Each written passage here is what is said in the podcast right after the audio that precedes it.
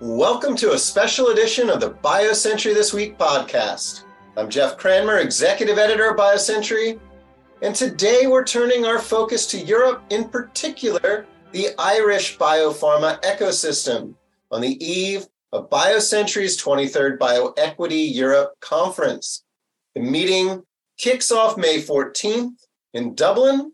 Joining me to help set the stage for the event are Mary Martin, Executive Chair of Irish cell therapy company Avectas, and Alan O'Connell, a partner at European Life Sciences VC Seroba, as well as Tina Elder, Global Managing Director of EBD Group, which is organizing the conference with BioCentury.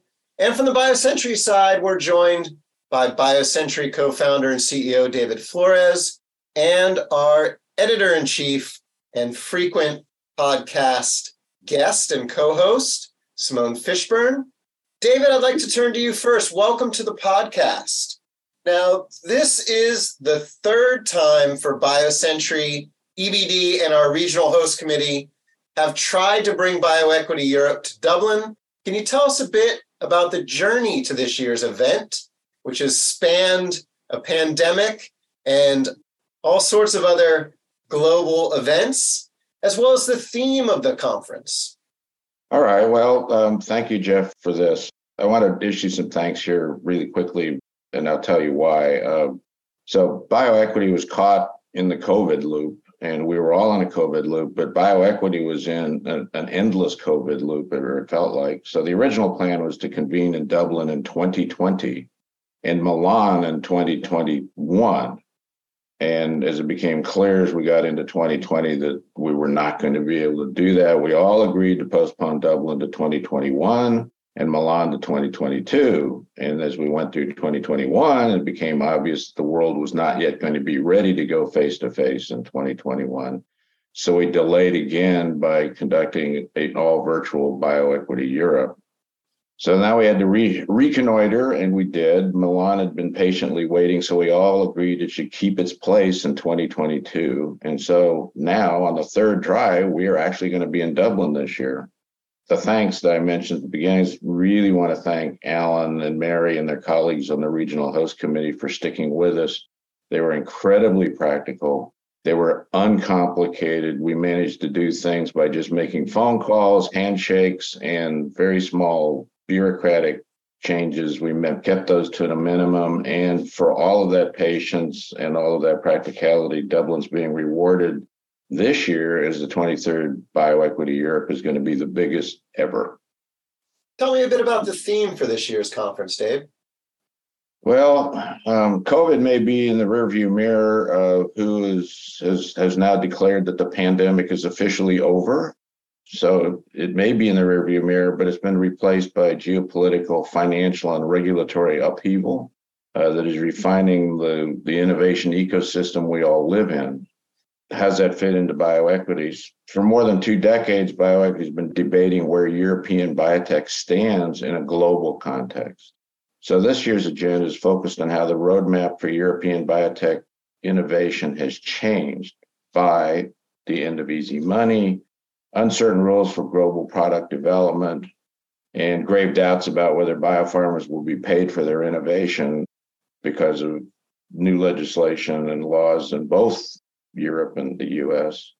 So this year, our goal is to collectively identify what is the European playbook for success in this new normal. Excellent. And I'm sure we have a couple of uh, panels that that zero right in on that. We can touch on a few of those later. There is the capital market showcase, of course, and a session on creative financing. But I'd like to bring in Alan now to tell us about the Irish biotech ecosystem and why Dublin makes sense as the location for this year's conference. Thank you, Jeff, and thank you for um, having me. And so, firstly, um, so representing the Dublin Host Committee, we are really thrilled that we finally are bringing bioequity Dublin, and Dave has outlined some of the winding path to get here. So we're really thrilled it's actually happening. So in terms of those why Ireland, why Dublin, why now, I'm happy to give you an overview in terms of the broader picture around the ecosystem here. Firstly, pharma is a big industry in Ireland. We have over 80 biopharma companies with facilities here across all modalities. Perhaps it will not be fully appreciated, but Ireland is the world's third largest exporter of pharmaceuticals. And um, many of the best selling drugs in the world are made right here. In terms then of the indigenous biotech sector, we are an emerging sector compared to perhaps some of the uh, key centers in Europe, like the Benelux and, and the UK. But um, we feel we have a lot of the key ingredients for success. I suppose first point to make is Ireland is in many ways a bridge between the US and the EU markets. And we have a very strongly pro business environment, which positions us well in terms of innovation. We also have some very supportive Irish state agencies that support innovation here. Firstly, Science Foundation Ireland, that supports early stage academic research in the universities and the hospital system in Ireland. And we get quite a lot of um, European Union funding to fund that basic research. Enterprise Ireland then comes in at the next stage in terms of supporting early stage startup company creation, both in terms of capital and, and other supports, and helps those uh, companies grow within the ecosystem. And then IDA um, helps attract foreign direct investment into the country. We also have some very solid academic research from the hospitals and from the various universities here. And I think in terms of areas of, that I would point out, we have some world class researchers in immunology, inflammation, probiotics, and, um, and more and more emerging in cell and gene therapy. I think is also very helpful. We have a good presence in terms of the size of the ecosystem, in terms of the venture capital community. Our firm and Seroba, our colleagues in Fountain and Lightstone, Atlantic Bridge, and um, all sort of important players in the local ecosystem. And then that provides a good base in terms of international syndication for um, international investors. CROs like ICON are headquartered in Dublin. Um, and then more recently, the Pioneer Group, they've set up their first life science incubator in, in Dublin, which again is really helpful to the ecosystem. In terms of, I guess, access to talent, that is one of the, I guess, big challenges for all emerging regions, and we are no different. So I think in terms of the size of the ecosystem, accessing talent is a challenge. We do see more recently uh, emerging promoters and even folks that have worked within the industry stepping into startup creation, which is good to see. And also over the years, we would describe as the Elan effect, which is one of our largest indigenous companies. And over the years, it's dispersed talent across the ecosystem, which has been really, really helpful in terms of the growth of the sector. The final comment I would make is that actually we've had some recent success in exits, which is really important in terms of driving that ecosystem. So some deals I'd point out um, was acquired by Roche, one of our companies, Precision Biotics by Novozymes, and then Amryt by Chiesi. So again, that's a really helpful, um, you know, encouragement of the sector. So I think we have a fairly strong base from which to build. Excellent. Well, let, let me bring in Mary now. Mary, you're moderating Monday's regional host session, and that's going to spotlight Irish biotech as well. Can you elaborate on some of the things that um, Alan said there and um, let us know what we can look forward to at the session? Yeah, I'd be delighted to do. And I have to say, I'm very proud and pleased to be invited to chair this panel. I have worked myself in and from Ireland in Irish biopharma companies all my career over three decades. I'm, as is Alan, a product of Elan, the drug delivery company, an Irish multinational drug delivery company, where I learned my trade for 15 years and then co founded a few companies, uh, one of which Vidara Therapeutics was acquired by Horizon, which uh, became a very big player here in Ireland. And as you're probably aware, is currently being acquired by Amgen. And more recently, I'm very involved in the cell and gene sector, which is really an emerging sector here in Ireland as well as executive chair of a cell therapy engineering company. But the reason, really, why I'm so pleased to be doing this panel is the speakers that I have the pleasure of working with. We have a panel of six individuals, all of whom have founded Irish companies in different ways from different areas. Mark Barrett, who's co founder and CEO of a company called APC, as a postdoctoral chemical engineer in University College Dublin. Mark and his supervisor founded, Brian Glennon founded APC and have funded that company on revenue for many years now and employ over 300 people and in fact are the largest employers of R&D scientists in Ireland. And recently, they've uh, set up a second company, VLE Therapeutics, to approach the same challenges in drug development and manufacturing in the area of CGT. So Mark really brings some great insight on founding an R&D services biopharma company in Ireland. Um, Loretta Callahan, who was president of Novartis in Ireland, took the decision last year to step away from big pharma and uh, went right back to the beginning and is working with one of our entrepreneurs in Trinity College Dublin, Jane Farrer, to float a brand new company out of the university and is currently in the process of licensing technology into the company and looking for that uh, seed funding, which uh, is elusive at times. And that certainly will be a theme in the meeting. We've Daniel Crowley, who is a former venture capitalist, a founder of a number of companies, including Remedy Biologics. And Dan will bring very good perspective on coming out of venture capital and funding into a new cell and gene therapy entity. Teresa Kinsella. Teresa is another academic biochemist from University College Dublin. And she's done a remarkable job of setting a company up based on the research, which in her case was funded through the agencies that Alan has mentioned, such as Enterprise Ireland and Science Foundation Ireland. And she's brought a lead candidate a small molecule thromboxane inhibitor, prostanoid inhibitor for pulmonary arterial hypertension through phase two, and has largely funded the company on European funding. So she'll bring an insight into how Irish companies and Irish academics can leverage that broader European funding structure. Luke O'Neill is no stranger to most people in Ireland, having been the calming voice of science during the pandemic. An immunologist, Luke is a serial entrepreneur at this stage, but we'll talk about his experience of founding the company Inflazome, which Alan mentioned already, and the exit by Inflazome into Roche, which was a, an excellent outcome for, for that company. And finally, Kieran Rooney. Kieran, most recently, has been the senior vice president of business development with Amryt. And as Alan said, Amryt have just literally closed their exit to Chiesi. So what you're going to see is people from coming from different backgrounds, uh, founding companies through in licensing of assets, founding companies through their own academic research. We're going to hear a little bit about the challenges that they've faced. Obviously, we're going to hear about funding, but um, we're going to hear about some creative ways to, to leverage our own state agency funding as well as European funding. We're going to hear how people have navigated revenue based funding as well as venture capital and we will hear that plea for more seed funding. I think that's a common theme you will hear from innovators and entrepreneurs in Ireland is the gap between the state funding and the venture capitalists stepping in. We'll talk a bit about talent. And you're going to hear a lot about from the various speakers of, of because we're based in Ireland shouldn't stop us bringing people into Ireland from overseas. And you'll hear some good examples there. So, you know, it's it's really a very rich panel lots to say. I think my only challenge will be to keep to the allotted time, and I'm excited to be doing it. Yeah, I can imagine. So that's quite a lineup you have there, and, and talent and capital. You know, it'll resonate for biotechs across Europe, actually globally as well. Mm. It's, it's something we've been writing a lot about here at BioCentury. Now, Simone, I'd like to bring you in. I, I know you've been prepping for the conference Scene Setter We'll also have our insights partner, McKinsey, debut its fourth annual report on European biotech in a session Monday morning.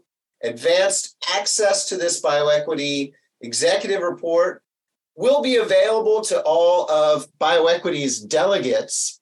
Simone, let's let's hear a bit about what questions you're asking going into the conference and at the conference. Thanks, Jeff. Certainly a delight to do bioequity again. And uh, I want to start by saying that both McKinsey and BioCentury, where all of you are bringing claims and words, we're bringing data. And McKinsey does an incredibly thorough analysis of the landscape of biotech from financing and beyond. And I strongly encourage all the delegates and even non-delegates to to dig into their report. It's it's really a great in-depth, as I said, way of looking at the landscape.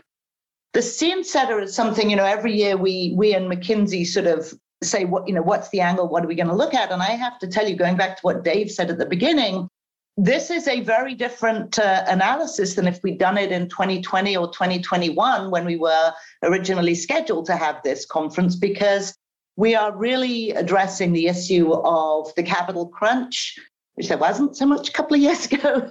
And we're really asking what is the story of the survivors? We look at the biocentury scene setter is looking at which companies in Europe are doing well and what are the profiles of the stronger companies, ones who are, you know, look poised perhaps to emerge as growth companies coming out of this using money and deals and you know looking at where the investors are placing their bets. And we break it down by platform versus single asset where they're focused in disease or technology and we try to take a a view that digs into the profiles of companies. So that is always an interesting take. Don't ask me, Jeff, yet what we're finding, because I'll let you know when I find it. it's still ongoing. I, I, do want to raise one more thing to, you know, on the talent issue. And uh, I, I'm moderating another panel. And by the way, we may have the answer. You know, bring in the women is our answer. And so for the first time, we actually have a bioequity. I'm delighted to say we actually have a panel that talks about women in leadership in biotech, which is an area that is actually growing. We last year in our back to school, we documented over 400 women CEOs in biotech. Obviously, that's still a minority of the, depending on how many biotechs you think there are out there, but it, whatever you think, it's definitely a minority. But it is also a lot more than most people thought. And so we're really seeing uh, changing dynamics. And I'm really delighted to actually be able to focus on this a little bit and have one panel that digs into that. And one more highlight for me is a fireside chat that I am going to hold with regulatory leader Tony Humphreys from EMA that is a half hour fireside chat. I think it's called like a cocktail hour one. All I know is that I think we're probably going to have a glass of wine with it. So I'm um, looking forward to, to, to, having a sort of relaxed way of asking EMA um, what their priorities are and, and digging into some of the scientific and innovative regulatory science that they are focused on. I'm glad you mentioned the uh, the chat with Tony. That is sort of a precursor of BioCentury's upcoming On the Road educational series will be heading to Amsterdam in June. And so if folks want to learn more about that, reach out to us at conferences at biocentury.com for more information. I'd like to bring in Tina. Tina, you've been so patient. You're with our partner EBD. And I'd love to just get you to sketch out a bit more about who will be at the conference, the level of C level partnering you're expecting at the meeting. Uh, what are what are some of the highlights, Tina? Yeah, thanks, Jeff, and thank you. It's been a really interesting discussion so far. So happy to kind of listen and, and I'm building enthusiasm and excitement I already had, but I'm uh, getting even more excited. So one thing um, that Dave mentioned earlier that's also um, really key is the record breaking number of attendees here heading into our 23rd edition. So we're really excited about that. There's over 1,100 people expected at the event, which is a 30% increase from last year, and also over 150 companies scheduled to present, which is also a record and really exciting. So we're expecting, as you alluded to, quite a senior audience, uh, about 220 CEOs, 200 VCs, and 100 C suite executives. So bioequity always draws a quite senior crowd, but it's looking really strong this year. Um, and then on Partnering One, we're really excited to see the level of activity there. So the meeting is powered by Partnering One, which is an online meeting scheduling system, which allows you to set up a company profile, search for partners, and automatically schedule meetings on site at the event. And we have some preliminary data for the conference here at about two weeks out, showing around 1,100 delegates, as I mentioned, 649 companies registered, um, and then over 11,000 total requests for meetings currently, which is an 80% jump in the number of licensing opportunities in Partnering One this year, which is really exciting to see. Based on the numbers from last year, I would estimate that we'll see over 20,000 requests by the end of this year's conference and close to 2,500 scheduled meetings, which is up about 54% year on year. So people are really excited to meet in Dublin and partner, and we're thrilled to welcome them. Excellent. Thanks for that, Tina. Well, Alan and, and Mary, I loved getting the sketch that you've painted of the Irish ecosystem. Dave, I'd like to turn back to you. Any anything to jump in and add? Oh, all I would say is that people should go to the conference website and look at all the depth of the content that we're providing. There's new content. We've never before had an academic poster session focused on highlighting innovations with commercial potential, which is something that is near and dear to BioCentury's mission. There are more than 15 plenaries and workshops, so we can't possibly do them all justice in this short time. So uh, would encourage you all to see all the other content and learning that's going to take place in Dublin shortly. Excellent. I, I, would just quickly like to give a shout out to another new thing, the R&D showcase sessions that some of my colleagues on BioCentury's editorial team will be moderating uh, sessions on cell and gene therapy, AI and omics, and neurodegeneration. So certainly things to check out. I'd also like to give a shout out to my colleague and a sometime guest on the podcast, Josh Berlin, who's been uh, hard at it wrangling all of this conference along with all the members of his team. You'll get to hear from Josh coming up on one of the two day of special edition podcasts that we'll be doing from the conference. We'll have various guests from the European life sciences ecosystem. And Josh will join us, my colleague Stephen, also a frequent contributor to the podcast, and they will be giving you insights from the floor of the meeting. So it should be fun. We've been doing that um, at our East West conference as well, and our Shanghai summit that we uh, will once again be putting on in the fall this year. In person bioequity tickets, I'm both sort of happy and sorry to say are sold out, but you can still register for digital tickets at bioequityeurope.com. You can also find the, the full schedule of sessions, as Dave mentioned there as well. If you're already registered, do make sure to schedule your C level partnering meetings in advance on the Partnering One system. As a reminder, last year's C level partnering completely sold out. So you'll want to get ahead of that. Thank you so much for tuning in. Tina, Mary, Alan, thank you for joining us. And Dave and Simone, of course, thanks as well for joining me today. To all of you who are attending the conference, I hope you enjoy it. Uh, it should be a really great event, and be sure to have a Guinness for me. Kendall Square Orchestra provides the music for BioCentury this week. The group connects science and technology professionals and other members of the greater Boston community to collaborate, innovate, and inspire through music while supporting causes related to healthcare and education.